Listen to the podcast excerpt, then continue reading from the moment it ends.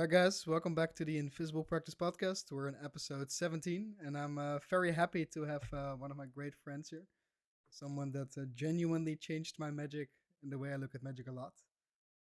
Um, Shane Cobalt. Shane, how are you? I'm good, but I mean that's a lot of pressure. no, but it's just it's just I remember this this time when I for the first time visited Blackpool. I also met you, and I just remember still showing you this Earth exchange. People that read my lecture notes have read the story, and just you were like, "Oh yeah, but you can also do it like this," and you proceeded to show me like some variations of color changes, and the one you do very beautifully that's like consistent. And I just remember at one point just there being 20 magicians around us, all just with their jaw on the floor. And you walk away because someone wants to show you something. And just after 10 seconds of just blank staring, a guy says, What the fuck just happened? And everyone just turns around and walks a different direction.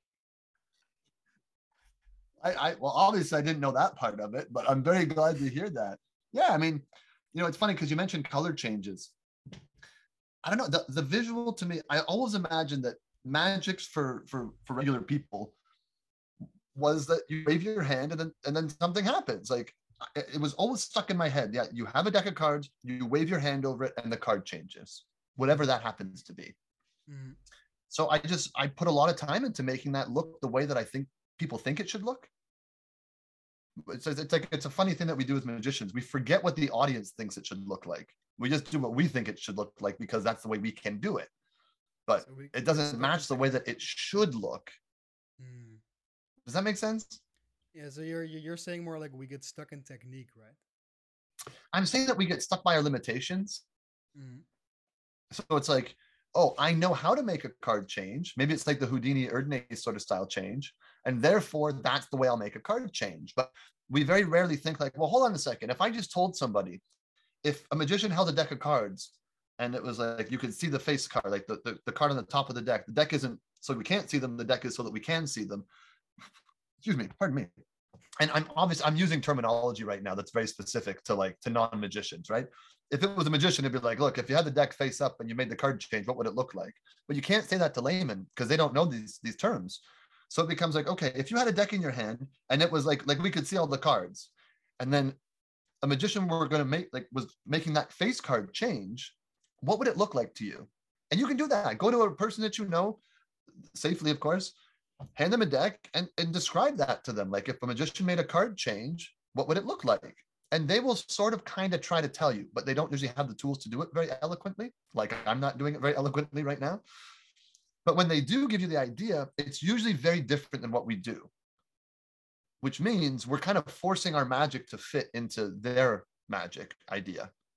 Mm.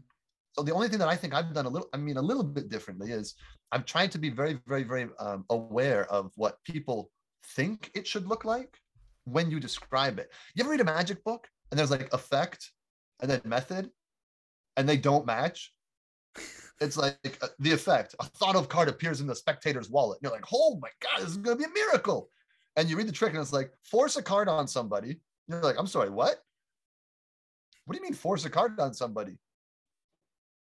When someone's not looking, make sure to take a duplicate and put it in their wallet. Then later, force them to choose that card. Open the wallet and find, and you're like, you're just so disappointed with it because the way that you get to it does not match the way it was described to you mm. because that's not what you pictured in your head as soon as we make our methods match our effects and they still have that power, now we've got something interesting. That's how I feel about it, at least. Mm.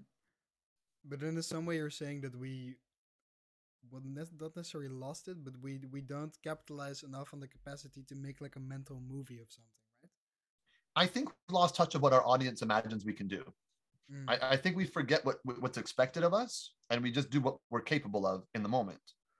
So instead of doing stuff that the audience is actually potentially maybe asking for or looking forward to, we put them in um, in a situation where we go, "Hey, watch this," and we do a change that just doesn't make sense, or we do a moment of magic that they never asked for, or that never they never thought was really magic in the first place. Like we've we've had to convince them that it's magic, and then we do it for them. But if we to, take a more um, maybe a more natural approach to the audience, we can often put them in a position where it's like, okay, a card's going to disappear from the deck and appear in my wallet. Well, what should that look like? It should look very fair. I mean, They should be able to go and like pick a card, whatever that card happens to be. It's let's say it's a ten of hearts. I'm just I have a deck of cards in front of me. They look at that card, you close the deck up, you snap your fingers, and when you spread, that card is now gone. You know, maybe we want to take it. It's like, oh, which card is it? It's this card, the Ten of Hearts. Perfect. Watch. Maybe we take the card, we turn it face up amongst the face down cards, and they see it and they go, watch. You close that deck, you snap, and when you spread, now all the cards are face down. And when you turn them over and spread, same thing. All the cards are face up, including that that card, and that card is just gone. Mm. So it's like once we satisfy the idea of what the audience expects of us, I think the magic gets so much stronger that it's um it's hard to ignore. It's why people get so shocked by seeing some of the stuff I I, I think I think um I think it's why some magicians get shocked by seeing some of the stuff that I'm doing is because it it's sort of it's what they wanted it to be, but they didn't know how to get there. And I think we give up a little bit too soon. But that's just me. I get what you're saying. How do you think we can get more into um, into touch with that, with what the audience expects our magic to look like? Start asking them. Mm. Right, like stop stop being satisfied with what you're told. You know what? Stop believing magic press. That's the truth. Stop believing the magic hype or the magic press behind things. If you read an effect, you're like, oh wow, this sounds amazing. And then you read the you read how it's done, you're like, nah, that's not so amazing. I, I, I keep telling people this and I always get pushback on it. And I understand why. I really do understand why. And the question is, or the statement is, the the the method is the effect. The hmm. method is the effect. What you have to do to make the magic happen is what the magic has to look like if you've got to have four people run halfway across the world and grab a croissant from, I don't know, a specific bakery and run it back to you, the effect is you need 20 minutes because they've got to run to do it. Even if the audience doesn't see what's happening to accomplish it, whatever you have to do has to happen for the trick to work. Mm. So the workings of the trick is the trick. It is what the audience has to see. No matter how you dress it up, no matter how you want to like present it, at the end of the day, whatever the method, the way that you accomplish your magic is, is what the audience sees, even the parts they don't see. That to me is probably the most important thing that we we've lost touch with. We read a description, we believe the description, we do it the way that we're told, and then it doesn't quite match, but we're okay with it because we pulled it off. We or we believe our audience's applause too much. That's the other one. We think that because they clap, that it's good. And the truth is that most people, not most, but many people are very polite. They'll they'll clap for you no matter what. Oh yeah. Like I will I will almost always give someone a round of applause on stage because I know how hard it is to get on stage. It's just a sign of respect for the person, you know what I mean? But when someone really rocks your world, I'm not really clapping so much. I'm usually actually kind of like jaw dropped. I'm usually just like, oh my God. One time in Japan, I was so blown away by the magic, I was giggling like a schoolgirl. I was giddy. I was actually giddy. And in that moment, I was like, magic is real again. You know, like once you see someone that really puts you in that place, you realize that that's what you want to chase as well. Uh, and the, yeah, I've seen this woman in Japan just completely change everything. Like, I, I don't even know how to describe it. The magic was so real, and I knew how it was working. It wasn't like I was, I wasn't fooled by the methods. I knew the methods. I just couldn't believe that it looked like that. It was so visually perfect as magic and, and it had to be done live. I've seen I'm I'm purposely not mentioning who it is just because we can't really go experience that magic right now. And there is video that you can go see of the particular magic, but it doesn't capture it. The only way to capture it is live. When you're there in the room, you just can't believe it. You can't believe it. Like you, it just I, I was elated. You know, my cheekbones were hurting. I was smiling the whole time. I was looking at the people I was with, and I was like, "What is going on?" And it was just three of us. It was just three of us. It was my translator, who's also a very dear friend, and it was um it was a, a gentleman who was a fan of mine who brought me into the country to do a tour. And it, and the whole guy, he was so kind. He shut down his whole place for us, canceled the evening just to perform for the three of us. Unbelievable. And he performed the most incredible things I've ever seen in my life, live, like that. And we were at the table with him. Like it was like sitting at a dining room table almost, not quite a dining room table, but we were sitting at a table together. And what he was doing was so extraordinary. I couldn't contain it. Like I was just like overjoyed with what I saw, I felt like a kid again in the best ways, really the best ways. And it just sort of it makes you realize when magic looks exactly how you want magic to look, it just hits different, man. It hits completely different. And I think that we don't do that. We don't try to make magic look the way that magic should look. Our magic looks very unmagical. it looks like what we could do. Yeah, it's like what we're capable of right now, you know? It's like if you ever seen someone who has a really bad double lift, and you're like, man, that would be so good if that double lift was just a little softer, you know, mm. or if you did like a lapel style one or a push off style one, you know what I mean? Mm. A, a, technique sometimes is easily swappable with the exact same technique done in a different way. Mm. And I think a lot of the time we're we're very satisfied to only have like one way of doing everything.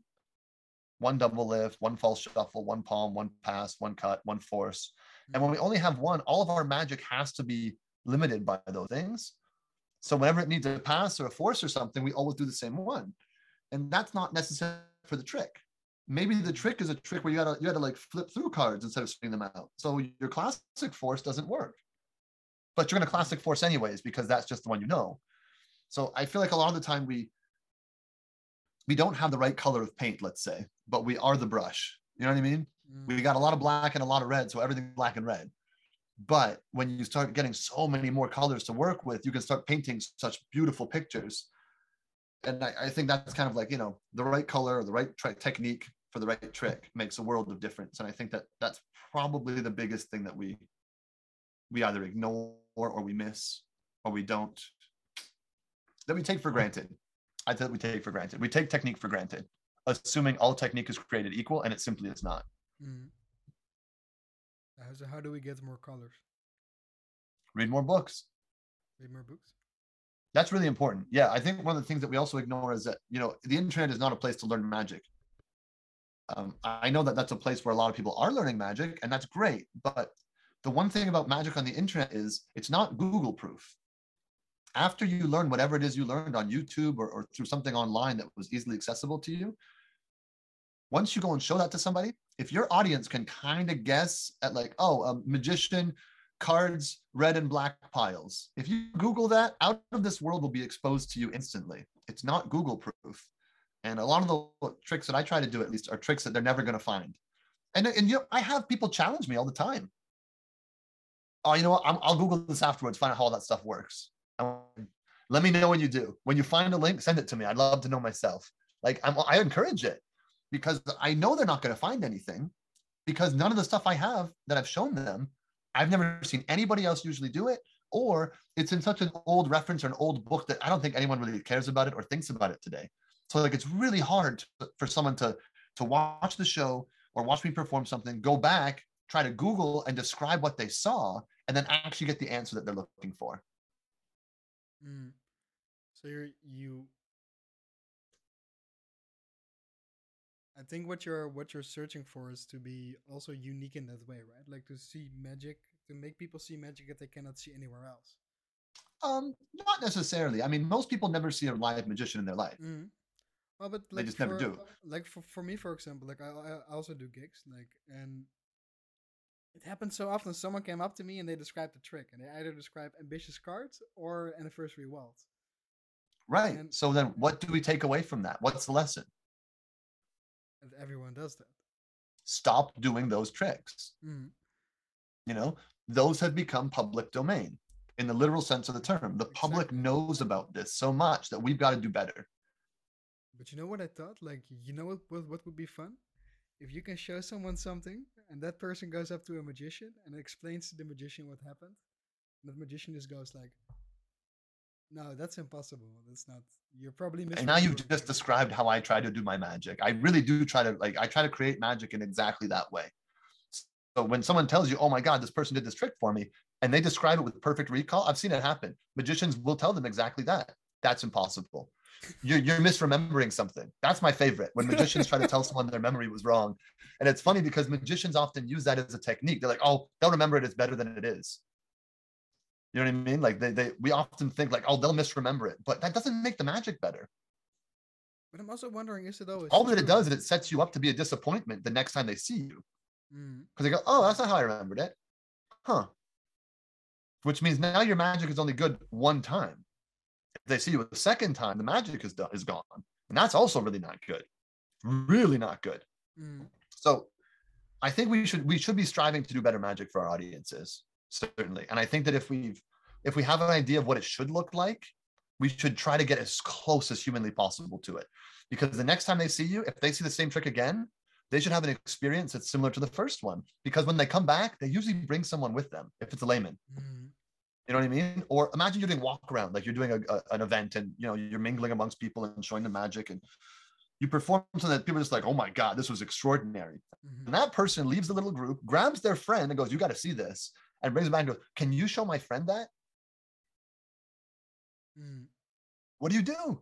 If you if the magic is really good and it's tight and you've like you planned it out properly, you just do it again. And they're just like unbelievable. And the beauty of it also is if they want to see it again, they're like, that was so good. I need someone else to see this too. That's a Mm. what a compliment. What an incredible compliment. But like, I don't want to disappoint. So I had to make sure, like, if I do, like, I don't like using gimmicks and stuff. If um, I don't want to do a gaff trick where there's no variability to the to the to the gaff card. So if there's a Mhm. trick where it's like one unique playing card that's specially made, and I don't know, something happens to it and pop, something magical happens, but it's always the same card that does it.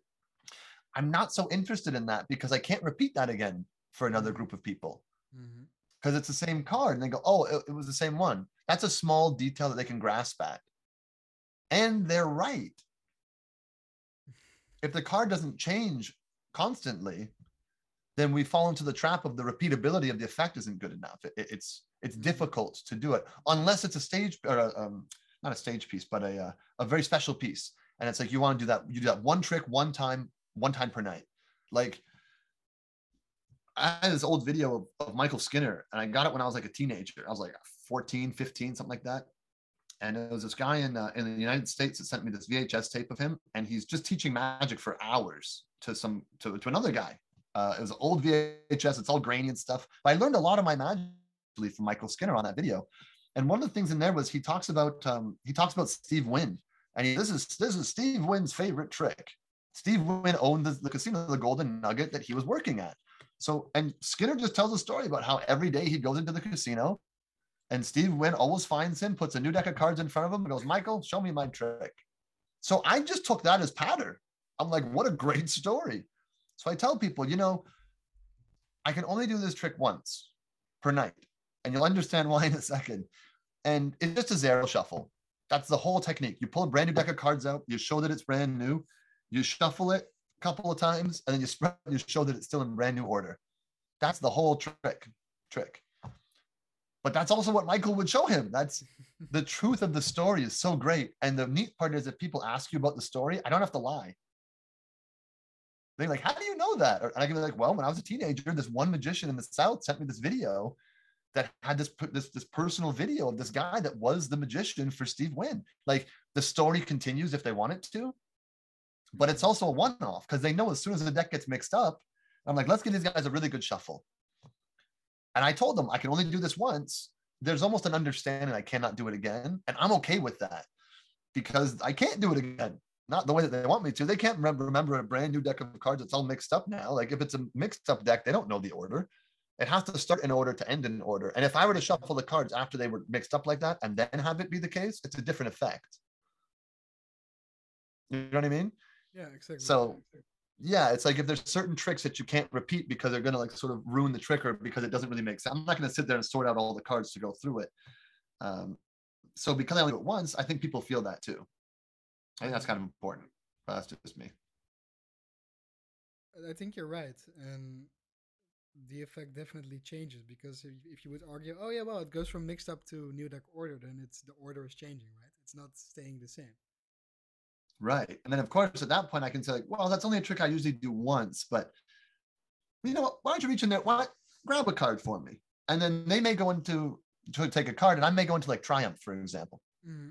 which, if you think about the effect, really is uh, the deck of cards sorts itself. It has a very similar feel to it, although it's not the same trick. Mm-hmm. Uh, or you can say like, I, I, I promise I will only do that trick once. That's kind of a that's a one tonight kind of a trick. But I think the trick is rather pretty. I think you'll like this. And then go into it. Now, here's another trick that he performed for people that was really beautiful. Like there's a lot of little ways to, to dodge the bullet while not dodging the audience. Mm-hmm. Or giving them something even better, because the, the truth is, as a trick, it's a neat story, and it is a very it's a very good way to establish yourself as like, look, I'm actually good at this stuff, but let me show you a little bit. Right off the bat, here's a little story, and here's a very quick moment. They're like, oh my god, how did you do this? Then a couple seconds later, or maybe a few moments later, you have them choose a card, you go into triumph. It's a very similar effect in terms of like how it feels, the mm. thing sorting itself. Um, and then the audience gets to have that similar impact again. Or if someone's like, oh my God, if it's a walk around setting or something, or I don't know, someone goes to the bathroom or whatever, who knows? You, if you're at a dinner party and you're sitting down and someone left and comes back and the host, and someone's like, oh my God, this trick was amazing. You got to see this. What do you do? Well, let me show you something very similar. How's that?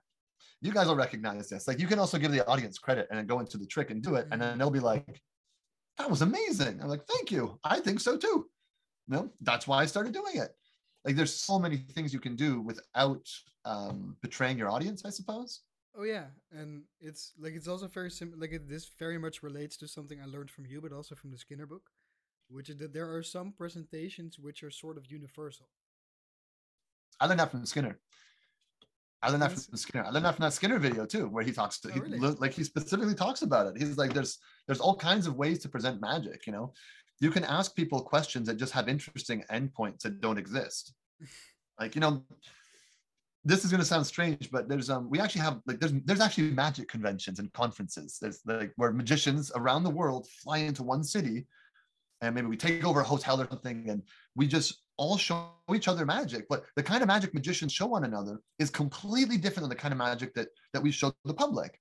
Do you want to see one of those tricks that magicians just say for other magicians? It's such a good lead in like nobody's like nah i'm good. They're like yeah what does that look like? Like they're curious. They really do want to know what that means and what it mm-hmm. looks like. And when you show them and then of course the beauty of it show them whatever you want. There is no trick. Exactly. every trick is a trick magicians other. So you're already off to the best start because you can do whatever you like. It always works out. And the audience had no idea. They just feel like it's a bit more special. Now, I try to actually do that legitimately in a certain way. Like I would be like, well, here's a trick I don't show often.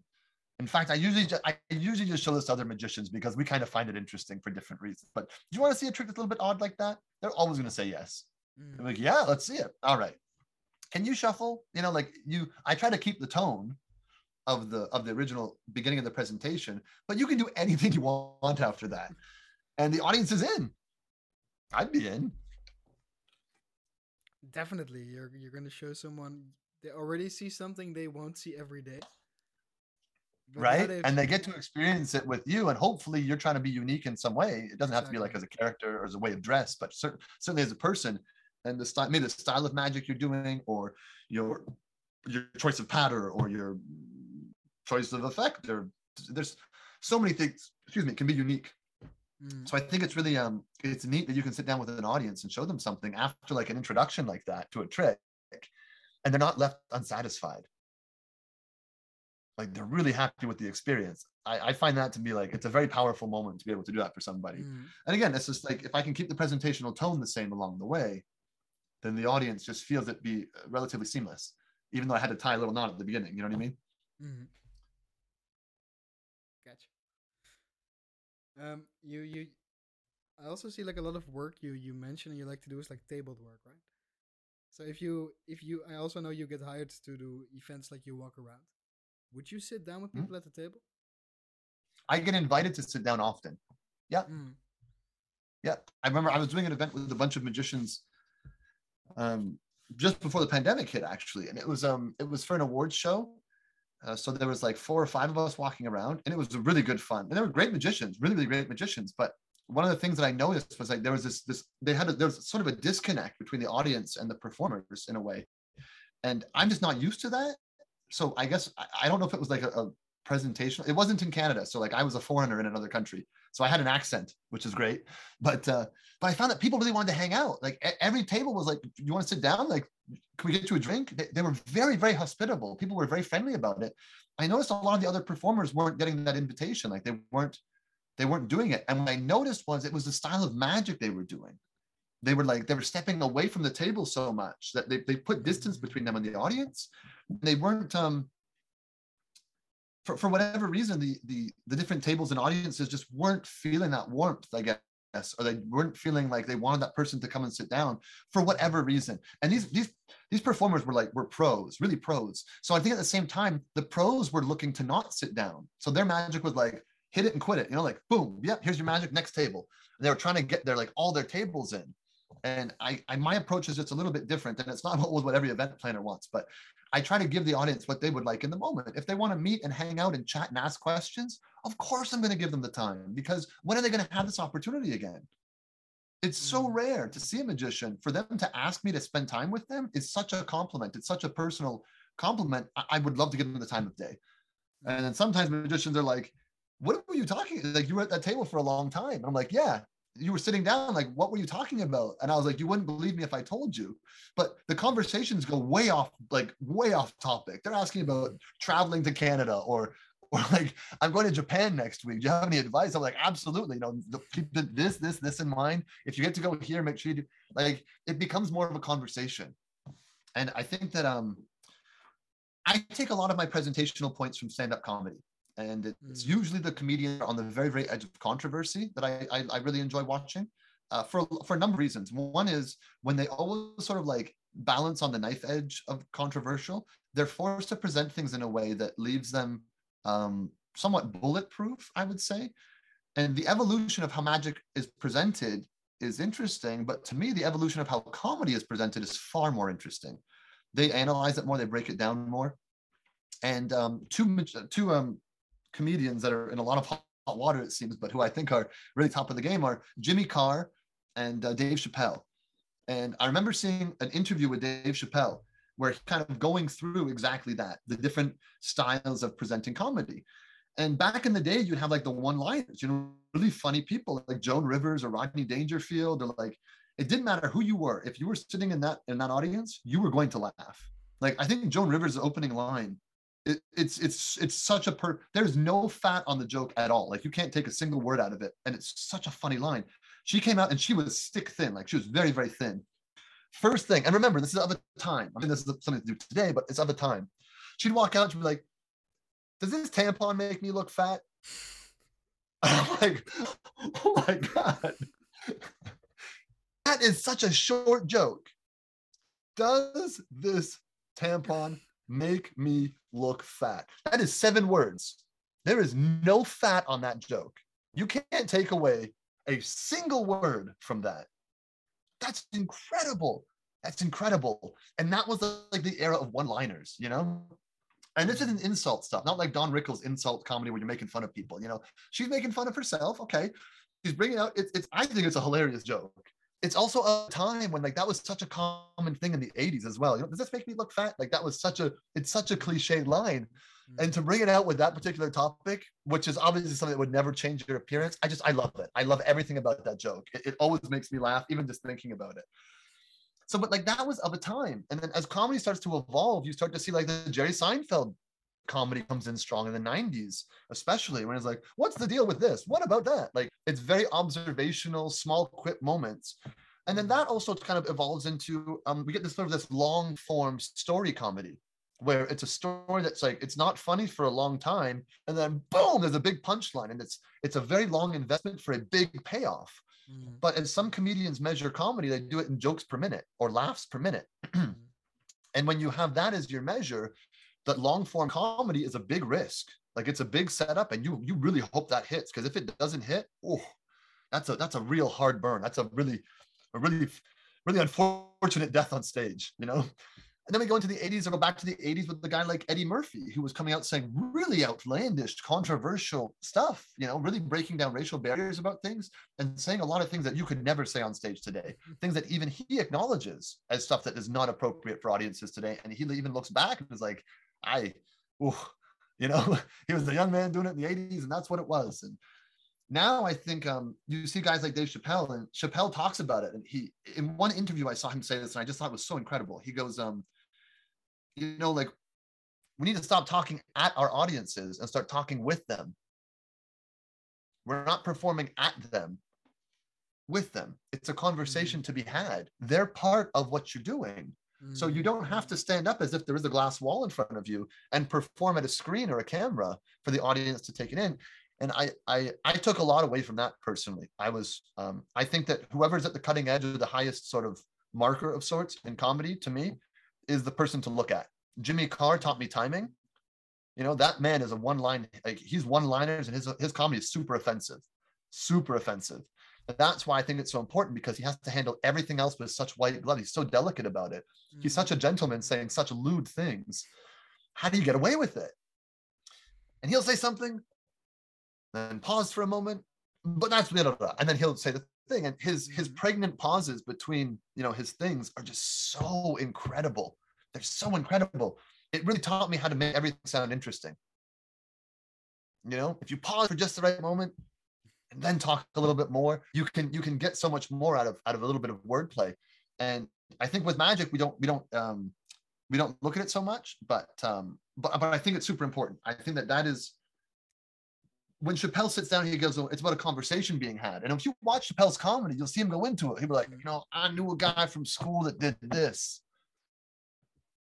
Never in my life have I ever. However, you know, and then he'll come up with one time, and you're like, and now you're laughing with him, but you really feel like you're just like you're sitting down and having a conversation with this man. Mm-hmm.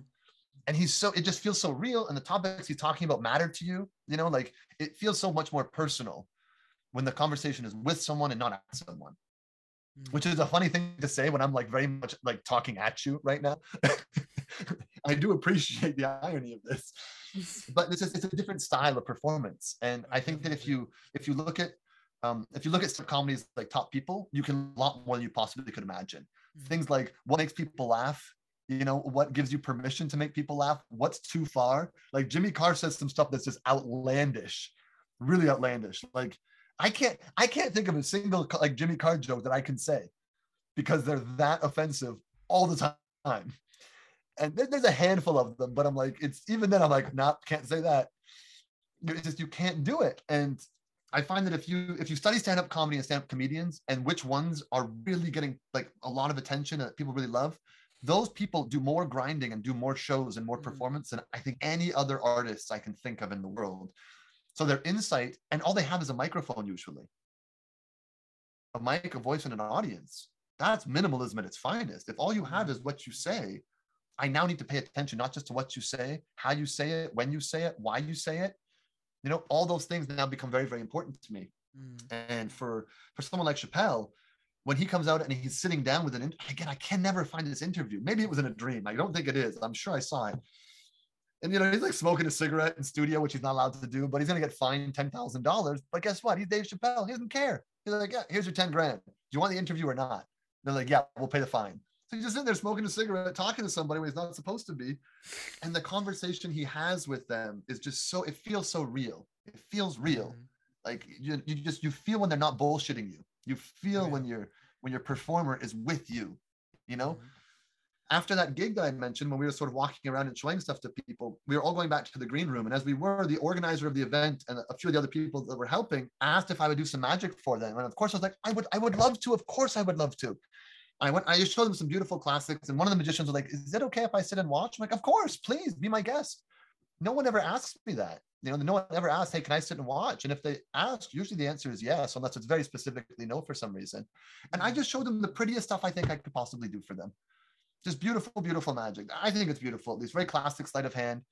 And man, there were tears in their eyes like it was such a special moment for everyone there, for for the organizers and even for the magician, because afterwards I could see their face. They were just like a little bit startled by it, like, okay, okay.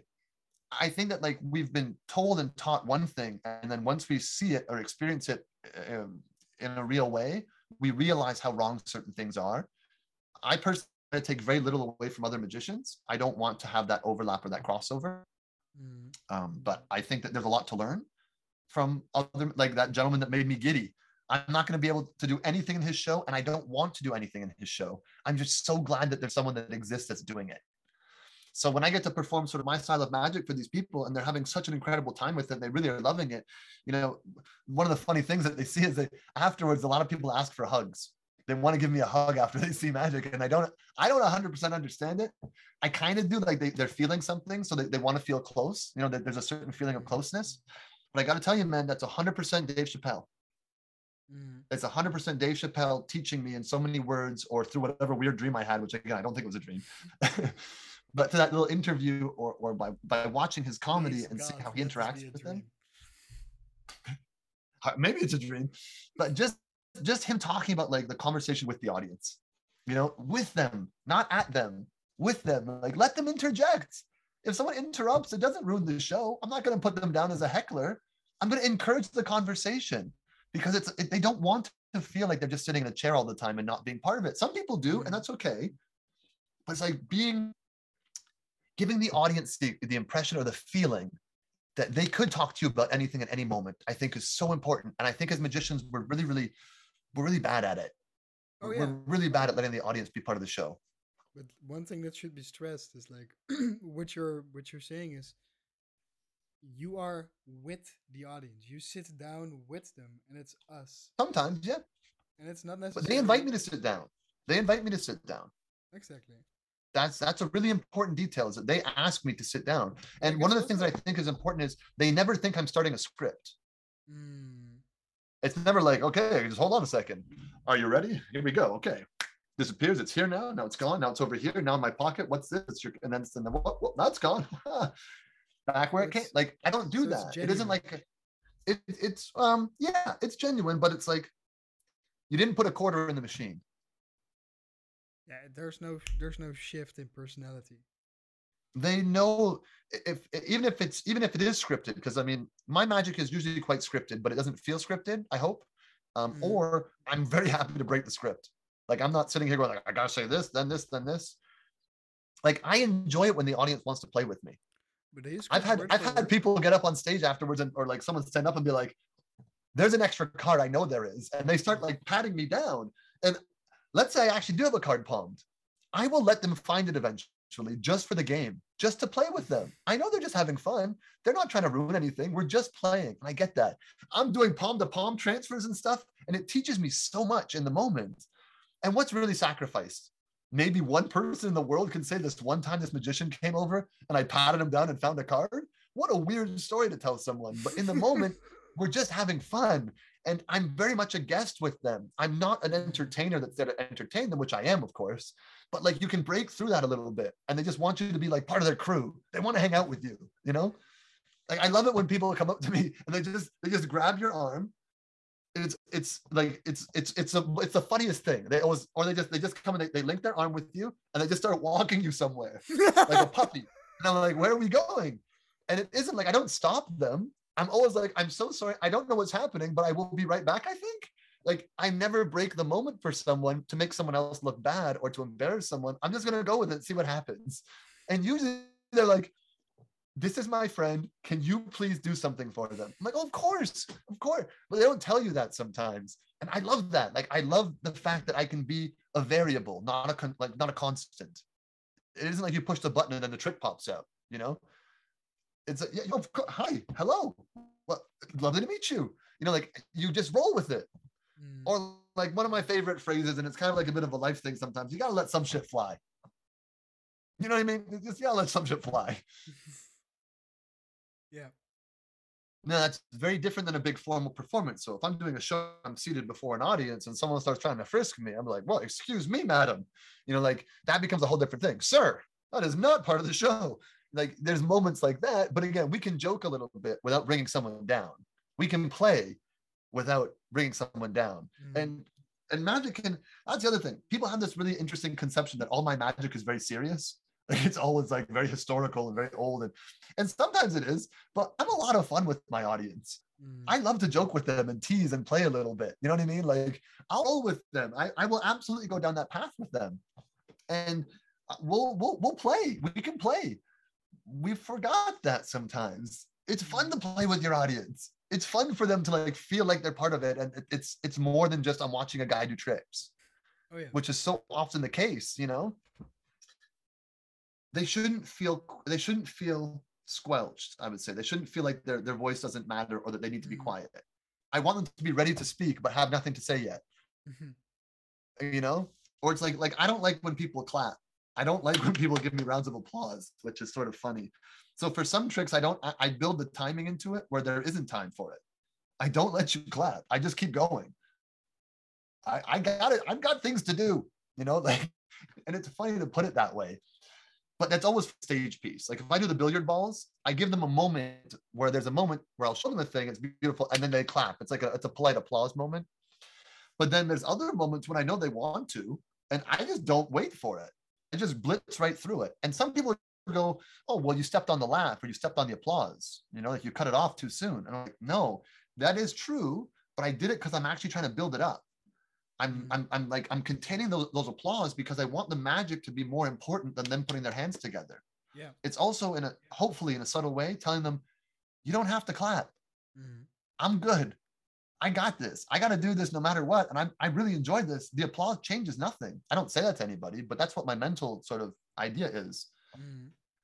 Does that make sense? And also, yeah, yeah, because we also like educate our audiences sometimes in some way to applaud, like with building in these applause cues. Very often, but certain tricks have them. The audience, if you do like, you know? right? Like, I mean, if you do a trick and then afterwards you put your hands apart and you're kind of like, well, what do you think? I mean, that's what you're saying, right? Mm. They'll they'll clap for you. You know, um, in uh, I think it's Magic and Showmanship by Henning Nelms. It's not a book that everyone loves. A lot of people hate that book. But in that book, he's got some really neat advice. Some things are about like how tall you are. Great. I, I think it's a great book. Mm. Not everything in it is great, but I do find it to be a very, very good book. And part of it is like, where are you higher than the audience? Are you taller than the audience? Are you standing?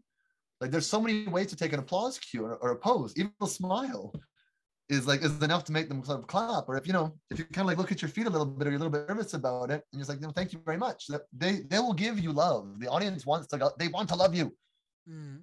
They want to love you. They want to love your magic, and sometimes they don't know how. You know, giving them permission to not clap is an interesting one to me. I think often we chase the applause because we want to make sure that the booking agent hears it. They want they want to hear that the show was good. But I would much rather have an audience of stunned silence, you know, and then have them talk about it in the office for the next three months. Or we become junkies to the dopamine that gets released once we hear people. It feels really good, doesn't it? Oh yeah. It feels really good. But if you learn to temper that, if you learn to like, you know, if your audience is quiet, you're either the best magician in the world or the worst magician in the world, and you're not going to know for a little while. But but hopefully, I think, I think hopefully, quiet, there's a there's a difference to that though. It's a very different goal. I think that you know we, we've. No, but I mean between those two feelings also, because I've had tricks where people are just staring.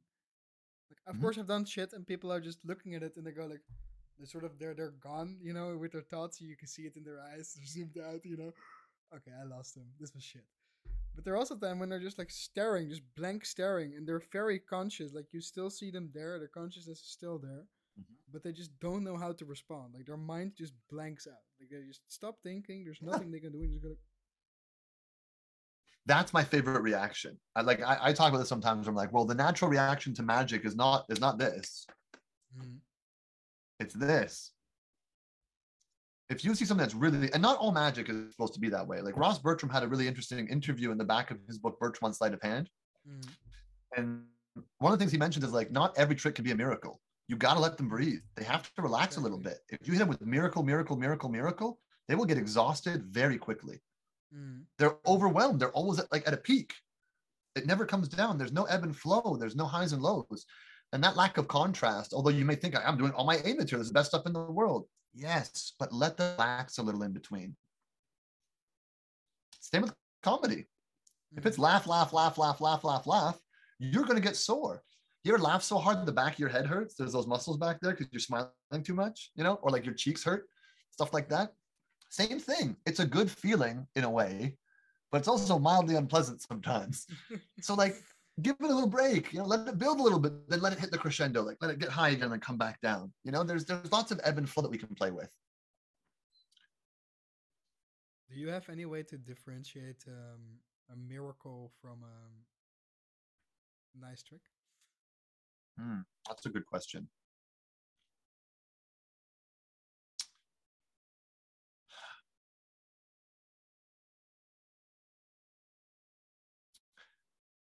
I think that there's a lot of factors that go into making a miracle happen.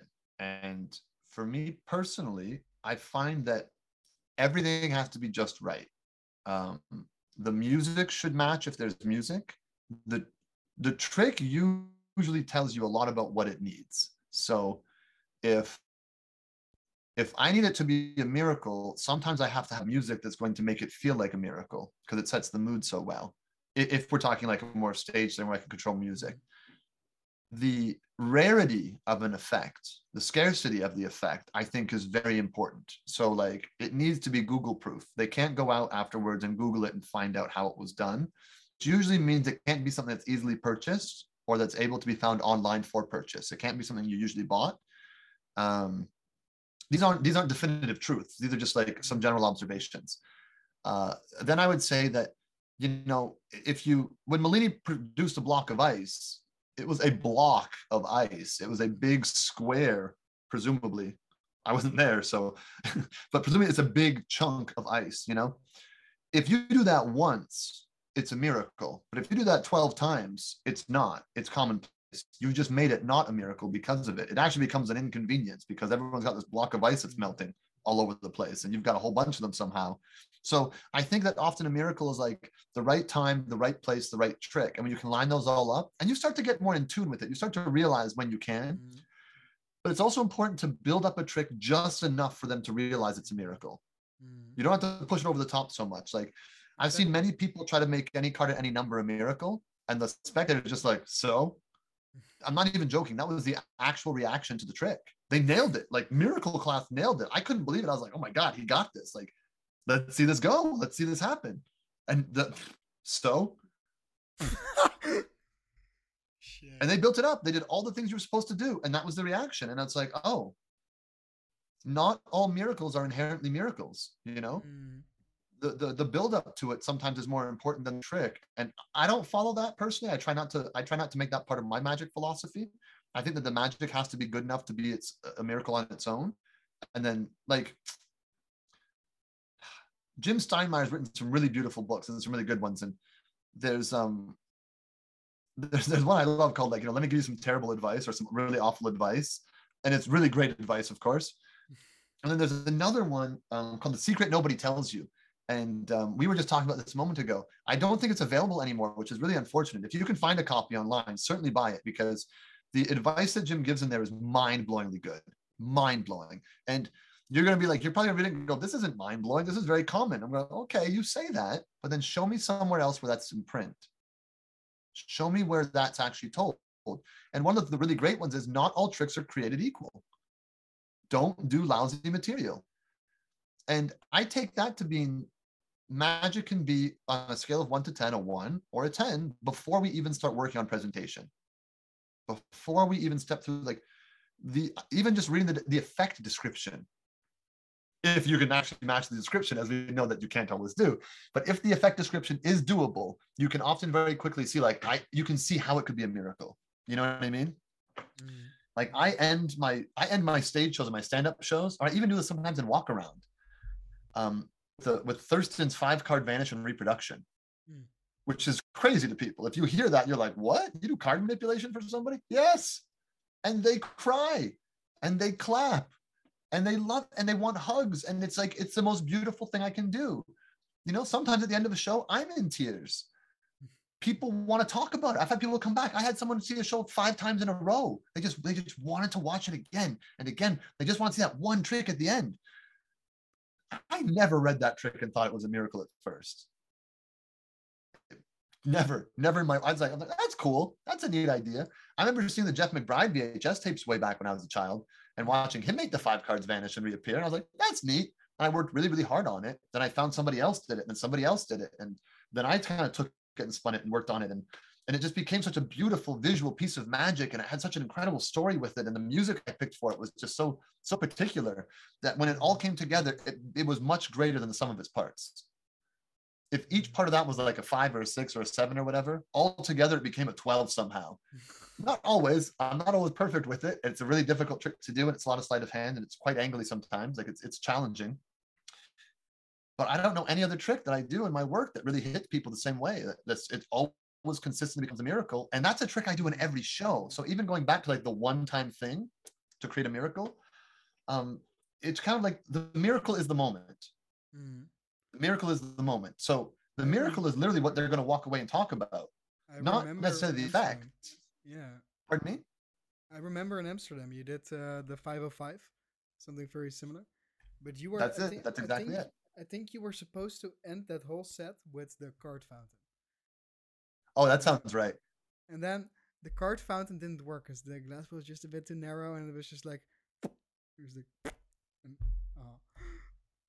But what you did, like I will always remember because always in magic books they said, yeah, but what if this goes wrong? What if you fuck up? And then of course, like if magicians they say do a classic force, but what if I miss? And then they say you don't miss. You know, like Max Mayhew says, you don't miss because you're a professional. So Well, my act is what I would call a crash and burn act. yeah, but that's you can't repair part. things when it goes wrong. When something goes wrong, it's it's done. That trick is done. You cannot fix it. You're not going to make Exactly. it better. So what do you do? You own the moment and you mm-hmm. perform a miracle afterwards. You own the moment and you do something. You just keep it moving, you know? But I, but I, But I don't did dis is you really set the ground because you were like in that moment it screwed up. You just sort of started to romantically explain to the whole audience like what would have happened if it would have worked, but sadly it didn't. And then they were not like, "Boo, bad magician, didn't work, fuck you," but they were like, "Oh wow, that would have been amazing to see. What else can you do?" And then you showed them 505, and then people were basically just like stunned in silence. Like there was this aura sort of over the room. Like people didn't really want to move. it's a weird moment. Magicians don't know how to handle it. It's like I don't like doing it around a lot of magicians because they don't know what it is usually, and they usually think negatively of it. Same thing with like event organizers and planners and stuff. It's like if they don't really understand what's happening in the moment, they don't quite get it until it's too late. They don't realize what happens until they hear back from the audience, which is like in a week. You know, who was that guy? What was that? You know, like, that was incredible. That magician was. They get commentary, but it takes a little while. You know, Mm, it, I mean, every once in a while, I get an email from a CEO or something like three months after an event, and they're like, they're still talking about the Christmas party, and I'm like, this is the greatest compliment ever. You know, like that, that's the best. That's what you want, and it's it's usually because of a, a, a show or a performance where 505 is in it. If the show doesn't go perfectly, which happens all the time, stuff goes wrong. Things don't always work out flawlessly. That's okay. I'm not scared of that. I'm not even worried mm, so much. I try to like limit that and minimize it, but there's only so much I can do. And with the card fountain, which is a beautiful, beautiful trick, um, the the card fountain was giving me trouble for a little while, and it's like I didn't quite know how to fix it perfectly. So I gotta get it home and work on it and, and tweak it and make sure it's just right. Maybe a piece here or something there. And then now it's much better than it was, you know. But like I've got to go through all that stuff, Mm. and then once I do, and now it's like working perfectly and you know at a distance perhaps or it's doing all the things it's supposed to i get to add that one more cherry on top you know what i mean mm. so like i'm not afraid to i'm not afraid to fail and i think that we've magic has become so practical that there's no magic anymore magic isn't practical it's supposed to be impossible. What, what happened to that? What happened to that? And for me like that's just a personal little thing. Like I, I try to chase some stuff that people don't chase you know? No one's doing a card fountain. Not the way that i'm doing it at least. Mm. mine is just a glass on a table and the deck of cards goes in it and every card goes flying out except for the three cards that were selected. And it's a clear glass and then after you pick them out that's your card your card and your card. And you take a little bow and then i usually do an encore after that because it's such a strong trick you guys want to see one more they always say yes of course they're going to say yes if you just made cards fountain out of there you're offering people one more trick what are they going to say nah i'm cool all right i mean if that's the case no problem that's okay too but most of the time, I'd say like, you know, 99, 999 times out of a thousand, they're going to want to see one more. People aren't standing up and walking out, you know? so what do you do? You've got one more for them. You do have that one amazing trick you hold back. So when you do walk out on stage and you're like, okay, in fact, I do, like I said, 505, it's five playing cards. I will grab them from the table because the fountain throws them everywhere. They're on the floor and stuff. They're in front of me. Like they're all over the place and it sprays out both directions. Like it really looks pretty when it works. Um, but some cards are left on the table. So I just grab a handful of cards and then I do the trick with it. And when you do that trick for people right afterwards, it's still like, oh my God. And it's from the cards that you just made a mess with. So that the objects feel so normal to them. There is no like, is that a thing? Is that not a thing? Wait, what about the like they just saw them flying around in the air? Mm. Then I'm just grabbing some cards casually to do it. Like it, it lends itself to it. The story doesn't end there. Do you want to see one more? It looks like I'm done. I just made a big mess on stage. It looks like I'm done. Do you want to see one more? Grab the cards. I step towards the front of the stage to get away from the mess so I don't slip on them. And uh, and I try to be mindful if there's cards that have like fallen off or something. I always try to like, kick them back a little bit so that no one trips on them. Uh, safety with the, with the trick that puts cards on the floor, especially like a wood floor or a hard surface, or even a carpet, like anything. Cards are super dangerous when they're on the floor like that. So I try to clear that out a little bit, and then I take this five random cards and do the trick. And it couldn't feel more organic in the moment for them. You know what I mean? It, it does create a really special moment for the audience, and it does leave them sort of a bit jaw dropped. I, I really love that feeling. Really love that feeling um, for the audience. You know, I, I love that they get to feel that. I love the fact that they're left stunned and silent in that moment. It, it, it, it stunned silence to me is my is my standing ovation. Like that's what I would prefer to receive. Mm. And it's something magicians are so afraid of. Well, you know, Oprah Winfrey sort of finished her her her show, like her formal show. She would interview a lot of people. And I think in one of the last ones, I remember, or maybe it was like a- an interview with her afterward with somebody. I can't peg exactly where this came from. I can't Did quite put a pin in it. this But one as well? Did you see this one? Pardon me? No, this wasn't a dream. Okay. I'm, I'm sure I didn't dream the Chappelle one either. It's just too vivid. Like, it's so good. I just came you, to that conclusion. one day meet Dave Chappelle and you go like, Dave, you changed my life, and he goes like, that interview never happened. dude everyone's got a story about how chappelle changed their life that's the incredible thing about dave chappelle right but um when um like yeah so the the whole the whole thing with oprah though was she said um do you know what every single person says after an interview? Mm. no matter what whether it's a, billionaire or whether it's you know a teenager that did something amazing or whether it's some controversial figure or whatever. You know what they all after the interview? Mhm. cameras turn off they lean in. Was that okay?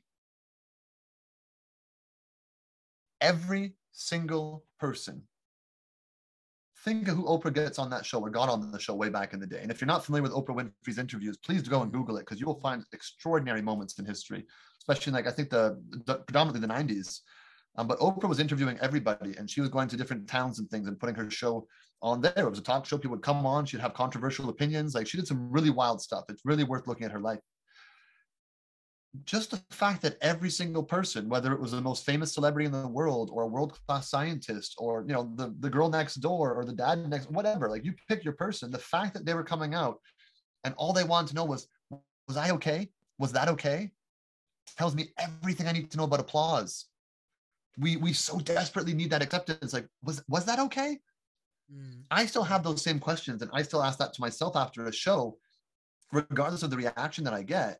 But I think it's really easy to digest a standing ovation or a round of applause and go, that was okay. They were clapping. It's comfortable, you know, it's like a warm hug, it's like a blanket. Bless you, sir. Thank you. Um, and for that reason, I think that, you know, being comfortable with it, you know, maybe not being okay will allow you to put your ba- like your boundaries, the boundaries of your magic. It'll let you go further than you expected to, and it'll let you do things that you didn't imagine you would normally do. Just because you have to forget, was that okay? Yeah, yeah, it's gonna be okay no matter what. Yes, of course it's okay. It may not be your best. It maybe maybe it may be your worst. But you know what? It's going to be okay. And maybe this one wasn't perfect, but that just means next time you know what to improve. Like it's such a positive to take something and go, was that okay? Yeah, it was. It was okay. It's okay for it to be okay. I guess is a funny way to put it.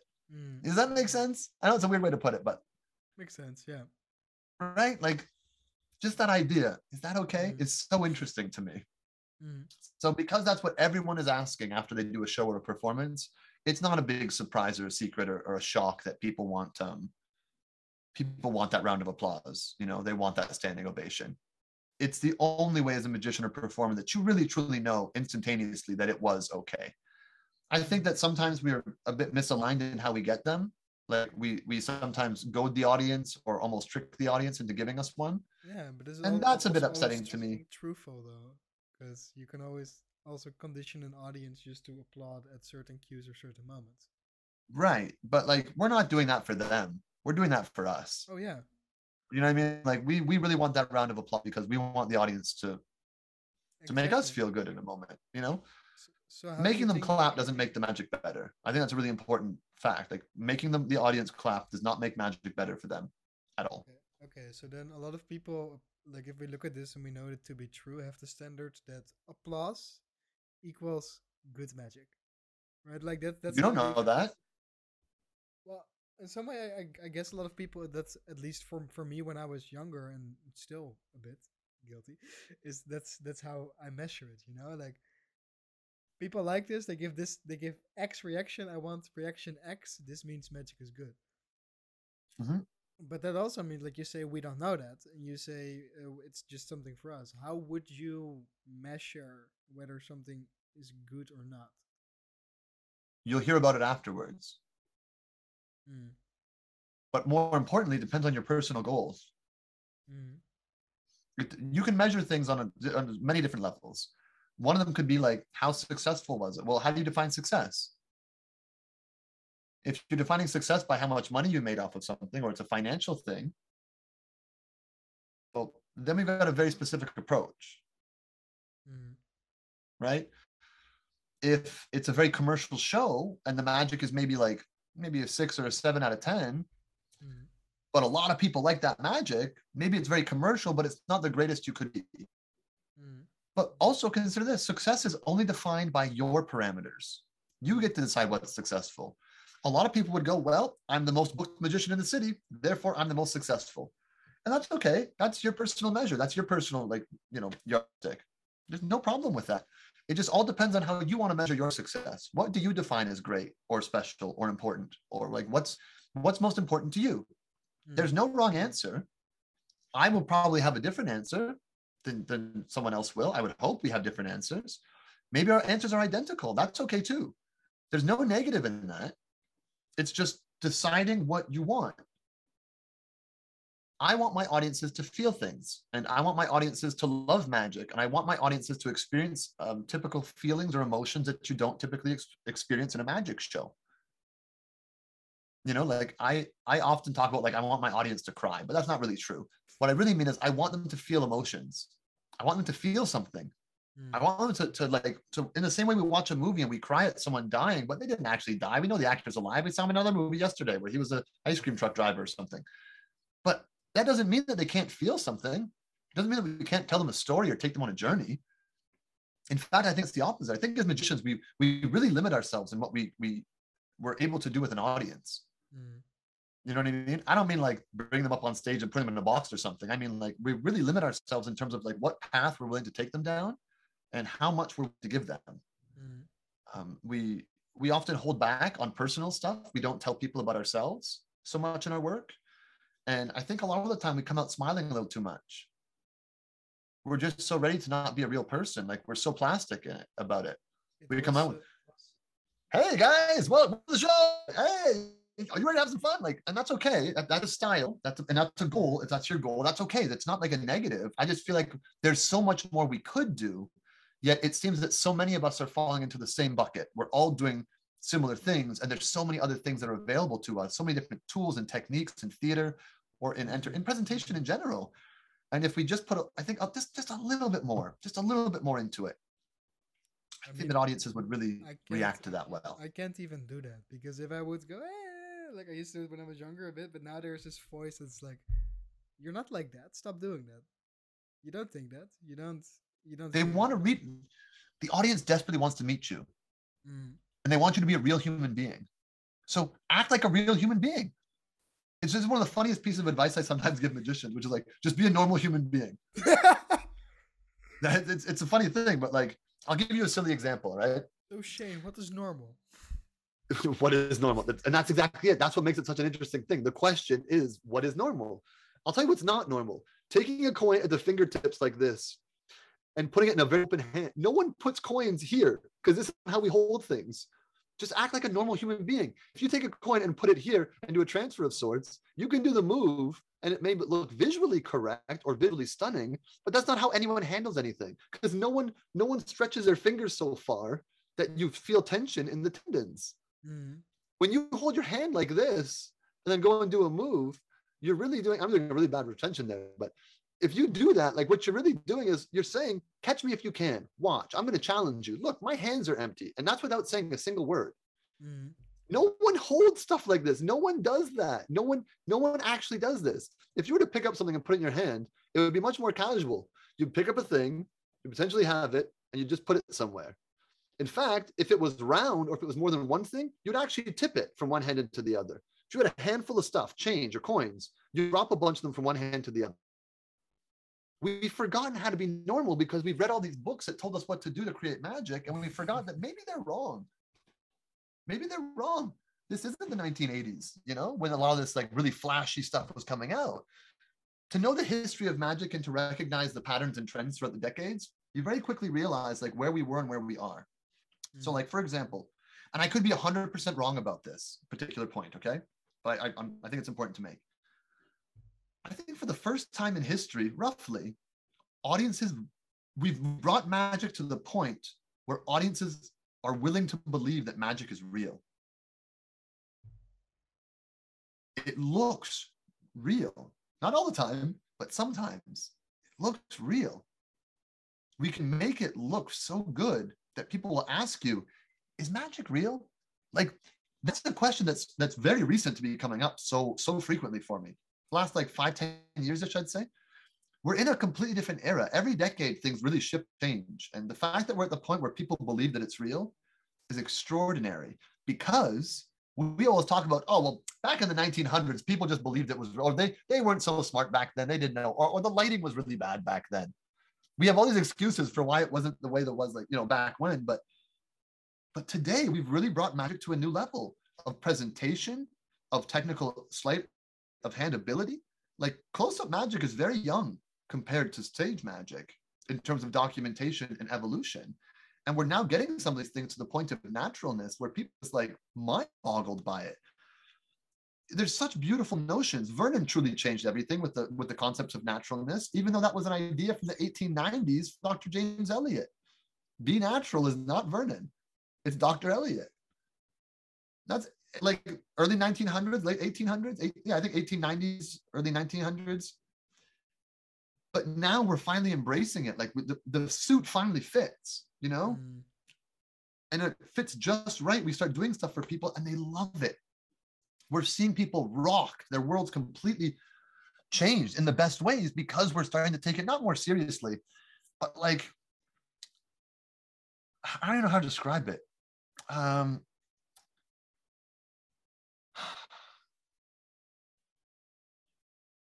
magic has become kind enough or good enough for people to start believing in it.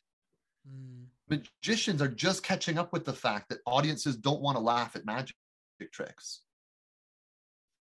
Magicians are such cliches that comedy shows make fun of the way that we hold things and handle things. And like, oh, look this right. It's oh, we're always holding stuff with two fingers and our other fingers out and like looking at it awkwardly. Like that is a common mockery in pop culture. And today we've kind of like we opportunity to not do that. Like the world has shown us what they don't want anymore. In fact, you know what my favorite one is? I love watching TikTok videos.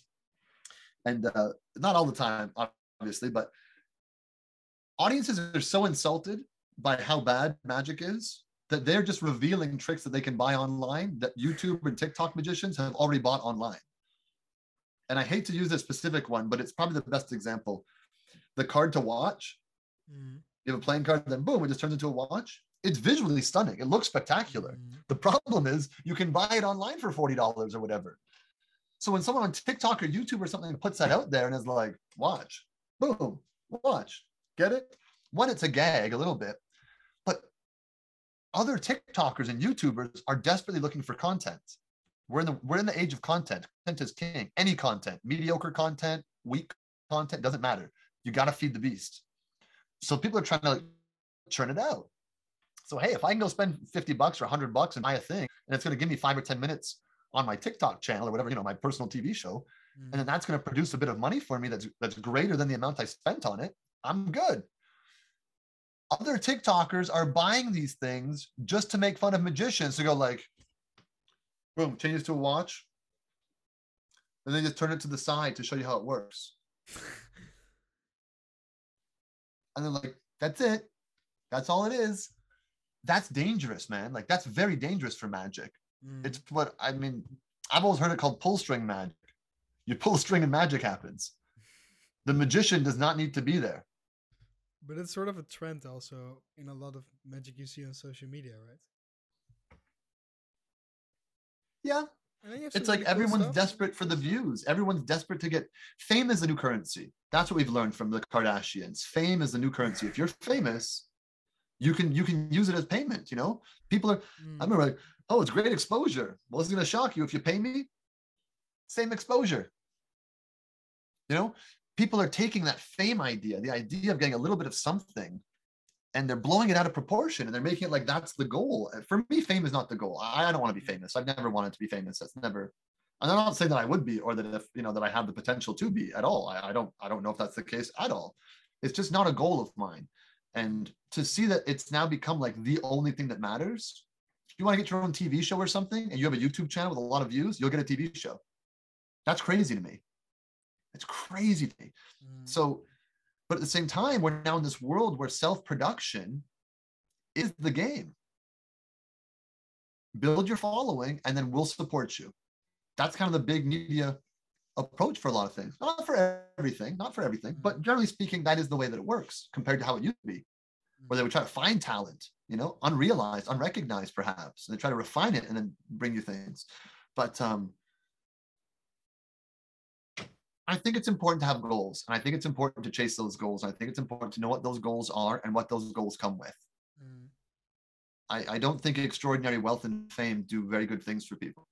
I've never seen it do great things for people. Mm. I've seen a lot of lives fall apart because of it. Mm. I've seen a lot of drama and controversy come with it. Yeah, magic's a magic's a wonderful art that can do a lot of things. Do you want a really interesting education, and it's a really short one too.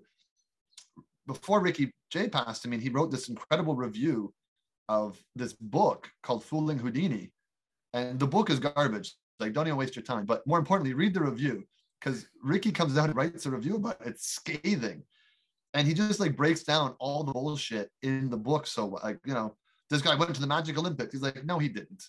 He went to an amateur magicians convention where people are teaching magic. There's a room you can buy magic tricks in. This is not to be compared with the Olympic Village and the level that world-class Olympians, you know, work towards doing things that have never been done before at an extraordinary level. Now, obviously, I'm mm-hmm. paraphrasing, but the sentiment is there, you know. And Ricky's point is absolutely right. But he talks about things like magic is a very strong art, or, or magic is a very powerful art that can support a very weak performer. And he's right. And he talks about how, like, you know, just because you see a trick done by one person, that doesn't mean that that person invented that trick. There's usually a, like five or six or seven people.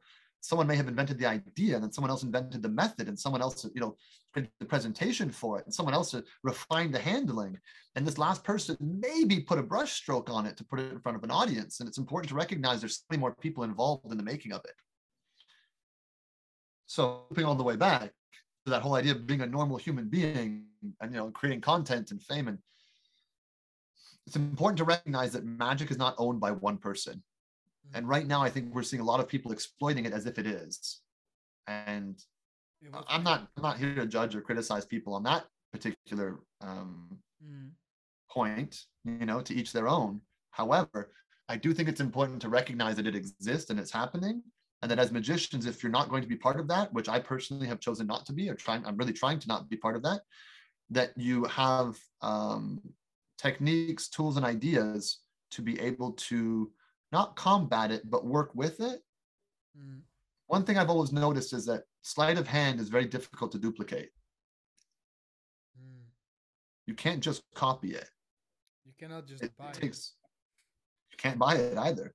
So the price of admission is 20 years, 10 years, five years. Mm. Price of admission is, you know, isolation and a mirror with the deck of cards or whatever prop it is. Like that's the cost of the good stuff. If you can buy it, the audience can too. You know, and not only that, they can Google it and find it instantly. And the mm-hmm. fact that we're now a mockery in society, and we have been for many, many years, but also the incredible thing about you know audiences really being ready to embrace magicians in a, in a higher way is extraordinary. We're in a new golden age of magic that I don't think a lot of people are, are utilizing as well as we could be. But that being said, I think that it's mm. the, the, pump is primed. You know, like it's ready for it. we're really just waiting for the audience to um we're waiting for the magicians to bring forth the material that the audiences really want to see and right now that's not happening as much as i think it could be but do you think at one point there might also become a split in how the audience perceives magicians as there already or, is or mag well rather magic because like very often there already is there is like there's many think, divisions no, but I mean, do you not think anymore that if people see a bad magician once, they will say magic is shit? I don't like magic. Well, I mean, I think that it's not. I think you're taking the wrong direction. I think that once someone says a great magician once, they go, mm. "Oh, I didn't know you were a real magician." Mm. I remember when I started receiving that comment from people, and it was it's a very sweet comment, but at the same time, it's a very sad comment because it implies that they thought that there was this. They have a bar. There's a line to audiences, and they've seen magic below that line up until that point. Mm. Oh, I didn't know you were a real magician. What does that mean? What do you mean? What are there, are there a bunch of fake magicians running around that I don't know about? I didn't know that. But the fact that someone says that tells you a lot about what audiences are thinking. Yeah. You know, I always try to work in rules of three. If someone says something to me once, I just let it fly. Second time, that's a coincidence. The third time, and this is like over time. It isn't like, you know, if someone comes to me and goes, is magic real? That's a funny question. Okay, a year later, a week later, a month later, whatever, someone else goes, is magic real? okay, that's interesting. And then the third time I go, all right, now I need to like pay attention. Mm. The third time, now I recognize that audiences are asking a real question. They really want to know. No one asks that question because they want the answer to be no. It's a humiliating question to ask and get the answer. No, of course it's not stupid. But also, they're telling you they think it is real. What are you going to tell them? No, it's fake. Good luck. No, God, no. Are you kidding me? It's time to start defining it. Of course, magic is real. Of course, it is. It's not what you want it to be. It's not like a Harry Potter movie where I wiggle my finger and then a feather flies and it's a physical reaction to a physical action. Magic isn't that. But I'll tell you, when you see something that looks so real that you feel it in here, when everything else in the world goes away, your entire mind goes blank, your jaw goes a little slack, you squinch a little bit. And usually there's that little puppy head tilt that and then they turn to the person that they came with and that they trust the most, and they both make eye contact at the same time. No one has spoken a word. They pause for a second, and they look back at where the magic came from, from you. That's real magic. That feeling you get during that whole thing, that's real magic. And the fact that they're feeling something new, and now they're asking me questions about that, but they don't know really that they're asking that question, the game has changed, my friend the game has changed tremendously. There are different different categories of magician. If they think, "Oh, you're a real magician," that means that they believe in it and that you you've passed that test. Mm. But it also means that they've been walking around looking at everybody else going, "Not good enough. Not good enough." That did not satisfy my expectations. Mm. Not as good as I was hoping it would be. But guess what? You will never hear about it because mm. they will never tell you if you're not good enough.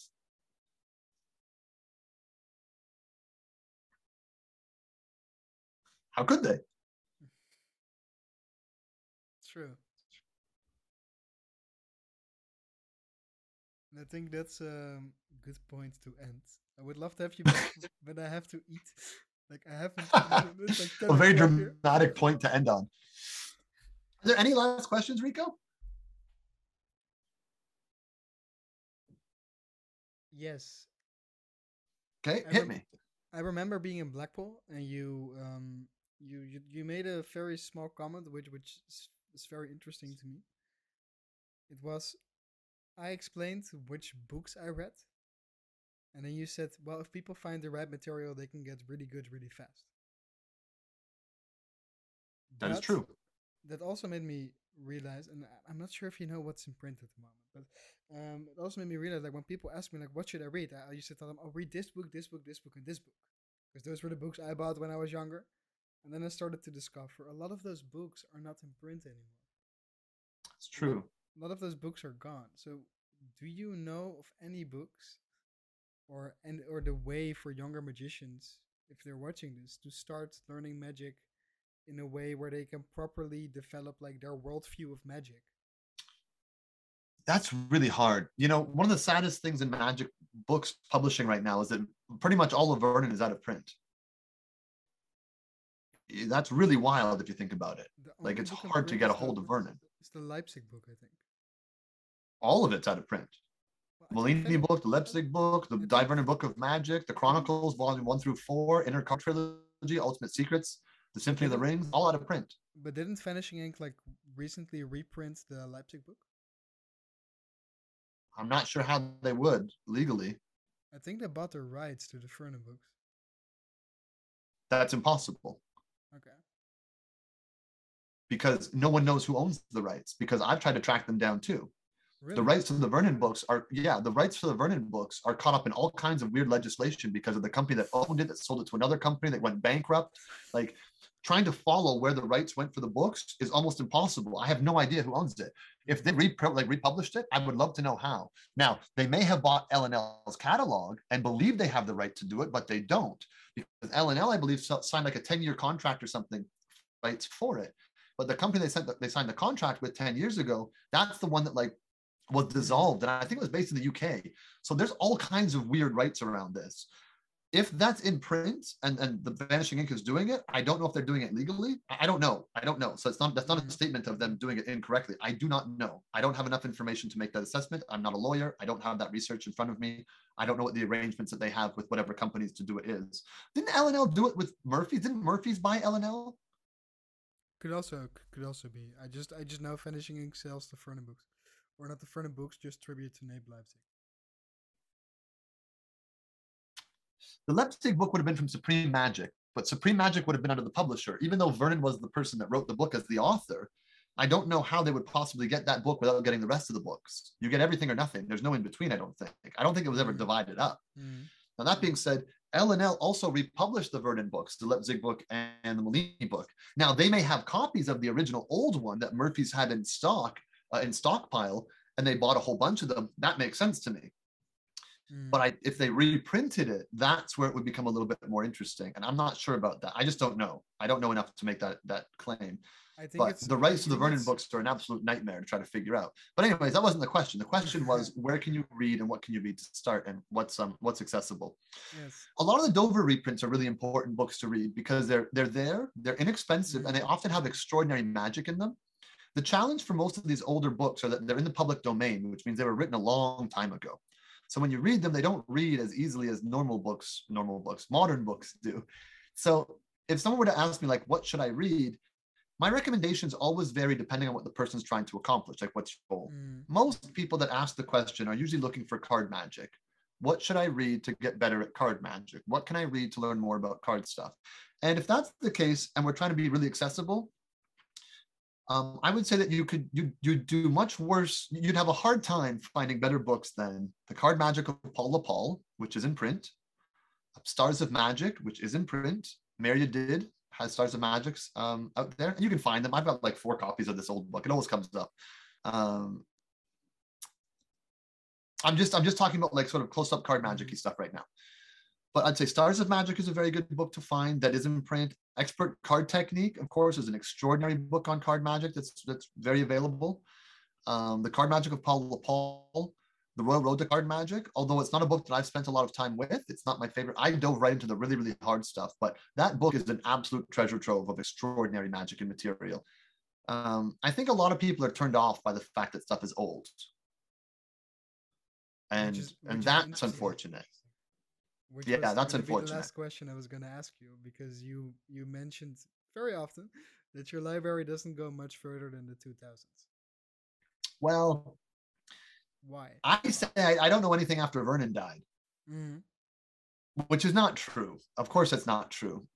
But um, yeah, you know, I, I tell that to people when people are like, do you know about this? Do you know about that? I don't know modern magic stuff that's come out so much. I see some stuff. I see people's work on it occasionally. Like I see people perform some of the stuff from these different modern books, and and I don't want to knock anybody. I'm not I'm not I'm not trying to insult anybody, but generally speaking, I find that the quality of the newer work that's come out that I've seen doesn't really compare to the quality of the older work. Mm. Um, I see that there's obviously a very big gap in information transferring from one generation to another. I see a lot of stuff being republished in, in an inferior uh, version. I call it the devolution of magic. Magic is devolving in Vernon's time, it was like Vernon published the best of of the moment. At least that's my perspective on. That's how I always felt. When you go through Vernon's handling of something, try to improve it. And I think it was Max Maven that may have said this. There was an old old series on the history of magic, and it was a show that was on in Canada way back in the day. It was done by a Canadian production company. And someone mentioned that, like, you know, when you start working on a Vernon trick, often you try to improve it and change it and tweak it and improve it and change it and tweak it. And by the time you come all the way around, you're like, finally, I perfected it. You realize you're back at the original handling that Vernon gave you. Yes. And I think that's really important to recognize. Vernon published the best of. He gave you the finished product. Marlo gave you every version of a thing. He gave you every step of his process. The only big difference is Marlo showed his work. Vernon didn't. He was like, here's your answers, you know? And I mm-hmm. find that now a lot of people are going back and when before Vernon died, I think that you know Vernon was king. Vernon's way of doing it was the adopted way of doing it. And now, like I said, fame is the currency. So many people are willing to work for peanuts if they can get their name on something. So mm-hmm. I see a lot of people are releasing or re-releasing older material, even from people who are alive, in worse versions or in versions that were discarded by the people that have you know published it before, just to put their name on something and put it out there. And it's become this like this giant landfill of magic where you really got to dig a lot further and harder to find that really great stuff. Mm-hmm. But the older magicians that do have those older libraries and have those older books don't have that because they didn't they weren't there for that time mm-hmm. you know they don't have those those experiences so I, I, think if you're if you're a young magician or you're a magician in general and you want to get into magic, you would do very well to find the Dover reprints, specifically um, Expert Card Technique, Royal Road to Card Magic. If you can find any of the Vernon material, I think Inner Card Trilogy is probably best of the Vernon books. If you had to just just pick one, the Dai Vernon Book of Magic is a beautiful book with wonderful material if you can get hold of it. Um, Stars of Magic is still in print. That is also like a must-read book. Uh, the LePaul book is everywhere, and it really is one of my favorite magic books because it was the first book that I read, and I was like, "Oh shit, a real magic book." And you're like, "What does that mean?" Well, it taught you the techniques, the actual sleight of hand movements, and things that you really wanted to know. Mm. It was like it was really the real stuff. Mm. Um, you know, turnover passes and beautiful color changes and top changes in four different ways, and like like really stunning stuff. The incredible thing about it is like I never see anyone do anything from that book. I don't know why. The material's incredible. I mean, even looking behind me, like what else is there? Uh, and you might notice I'm not recommending Erdnase. And there's a reason why. It's not because I don't think it's worth it. I think it's absolutely worth it. It's an extraordinary volume. But I'm not recommending it because it's very hard to read. It's a really, really difficult book to read. And people get frustrated very quickly. Very, very quickly. Uh, let me see. Yeah, you know what? I, I think I think I'm happy with that with that small list of recommendations. I think it's for, for the sole reason that none of those books should be terribly expensive. Mm-hmm. Um, Stars of Magic is probably the most expensive of those books, probably. just because you're going to be getting it sort of newish from um, Meir Yedid. It's in a soft cover and a hard cover. The information is more important than the format, so get the soft mm-hmm. cover. Um, but I do think that books are challenging for most people to read, and that's why most people don't read them. It's just it's too much work for them. But I would also say that the difficulty in attaining the information is usually what makes the information valuable. Mm. You know, most people are fascinated by some of the stuff that I'm talking about or doing because they just didn't do it themselves. It's just new to them. Mm. But the novelty is just that they didn't do the work to get there yet, um, or maybe they never saw a reason to. Mm. And hopefully, hopefully, I'm you know, fingers crossed. I'm doing it in such a way that they feel like that they've got a better um maybe a better idea of what, maybe not an understanding, but they've got a, they feel like they have a different goal once it's visualized for them. Mm-hmm. One of the big things in magic is if we don't see it, whether like it's actually performed in person for us or, or just in general, if we don't see it, we don't uh, realize how good it is. Mm. But if you've seen it, you've seen it in someone else's hands, and that's sort of part of the problem. So being able to read a magic book or see a magic trick, read it and be like, this is going to be great is one of the greatest things you can do. And I think it's really important that even at a young age, and it takes a long time to develop, find good mentors and stuff that help you find really, really good material, but um, to develop style and taste in magic. That's that's a big one. That's a big one. And I think if you don't, if you kind of ignore a lot of the modern material and go back and really steep yourself in the old stuff first, and then you come back to modern day stuff after you've like avoided it for a few years of study, you'll find that you're very, very original compared to other people because everybody else has been learning from the same textbooks. I think so too. Definitely. Um, I I really have to go. Um, Oh, I understand. Go do your thing. I'll just throw a quick plug out there. If you want to learn more stuff or you want to hang out with me some more, um, I have a Patreon, which is um, simply uh, uh, you go to dobettermagic.com, which will take you straight to it. Or if you go to patreon.com backslash Shane Cobalt, it's just my name, S H A N E C O B A L T. Um, we have uh, it's like a monthly subscription, and every month we have extraordinary magicians. Like it's it's the best magicians that I can it's all my dream magicians. It's the, the friends of mine or people that I just I really admire and absolutely I love their work. And um, they'll they, they come on and they do lectures for us every month. The lectures stay up for the entire month. Um, you're also people are welcome to be there live, of course. We send the link out so people can pop in. And um, yeah, I mean the different ranges. I've got three different price sort of tiers, and they all get you access to the same thing. It's just usually broken out based on when someone was actually able to come in and uh, and join the Patreon. So if you're interested in that, certainly check it out. Just do dobettermagic.com. And we have our own little private store. If you're interested in sort of the lecture notes or things that I've written or, or stuff that I've done before, um, we have a little shop, conjuringcollege.com, um, and uh, and that's attached to the Patreon as well. You, you need to be a member of the Patreon to get access to the store. It's kind of like Costco or Sam's Club. Um, yeah, so I think that kind of wraps it up with a little bow. If you want to check it out, Do Better Magic, uh, yeah, dobettermagic.com. And I could recommend the Patreon highly because, dude, you have some people. You're lecture. on it. I am, but I see some people lecture on there, and I go like, "What the fuck?"